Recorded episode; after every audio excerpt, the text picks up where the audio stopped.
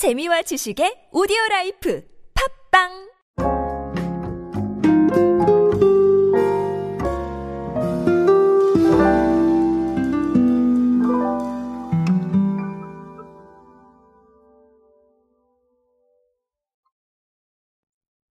소비에 영향을 주는 건 정말 많습니다. 뭐 우리가 항상 얘기하는 소위 말해서 누군가의 지갑을 여는 자 이런 일들은 사실 정말 많은 요소들이 관여를 하게 되죠.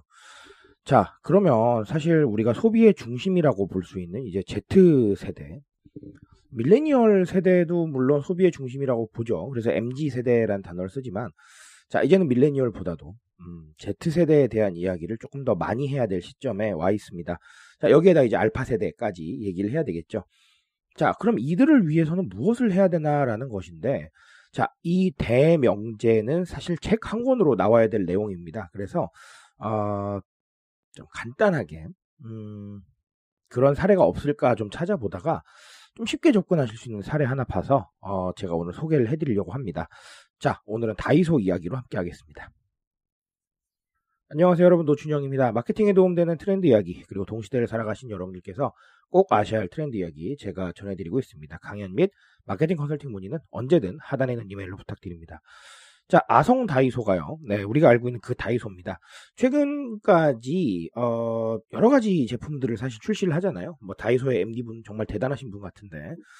자, 최근에도 폴꾸라는 거를 출시를 했었습니다. 이게 뭐냐 하면 아, 여러 번 계속해서 출시가 되고 있는데 폴꾸는 폴라로이드 꾸미기예요.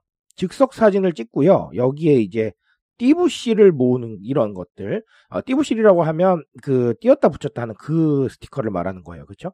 자, 그런 트렌드를 좀 반영을 한 건데 자, 그래서 사진 보관 용품, 뭐 photo card 연출 용품, DIY형 keyring 뭐 이런 것들을 출시를 했습니다. 자, 아, 재밌군요. 그렇죠? 음, 띠부실 같은 경우는 사실 그전에는 없었는데 자, 이번 시즌에 추가가 됐다고 해요.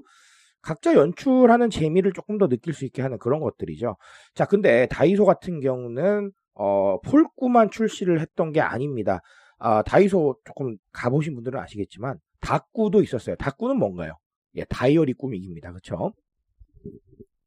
자, 이 꾸미기라는 단어가 상징하는 것들을 아주 간단하게 어, 생각해 본다면 아주 쉽고 직관적으로 떠올릴 수 있는 건 바로 개인화입니다. 무슨 얘기냐면 자, 이 꾸미기는 이 요소를 바탕으로 내가 하고 싶은 대로 하는 거잖아요. 자, 그러니까 개인화가 이루어질 수 있다라는 겁니다. 아, 제가 그래서 오늘 이 이슈를 택한 이유는 개인화라는 단어가 정말 중요한 시점인데 아, Z세대하고 알파세대에게 자, 근데 그게 너무나 원대하고 어려운 건 아니라는 말씀을 드리고 싶어서 제가 아, 오늘 소재를 준비를 한 겁니다.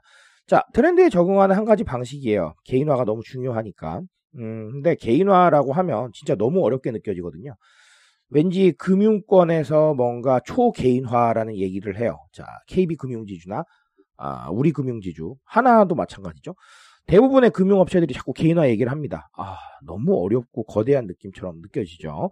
자, 삼성전자의 가장 큰 목표는 개인화입니다. 자, 이런 상황이다 보니까 음, 다양한 캠페인을 전개를 하고 있는데, 자, 이러다 보니까 개인화 너무 어렵게 느껴져요. 그게 사실입니다.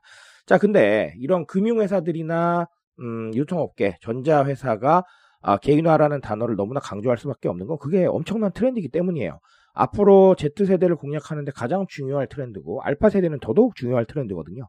자, 그러니까 강조를 하게 되는데, 문제는 방금 말씀드린 대로 너무나 원대하고 너무나 어렵게 느껴진단 말이죠. 자, 근데, 아, 사실은 이렇게 음, 각자가 움직일 수 있는 부분들, 내가 직접 할 수 있는 부분들, 나의 취향이나 생각을 반영해서 무언가 간단하게라도 할 수 있는 부분들.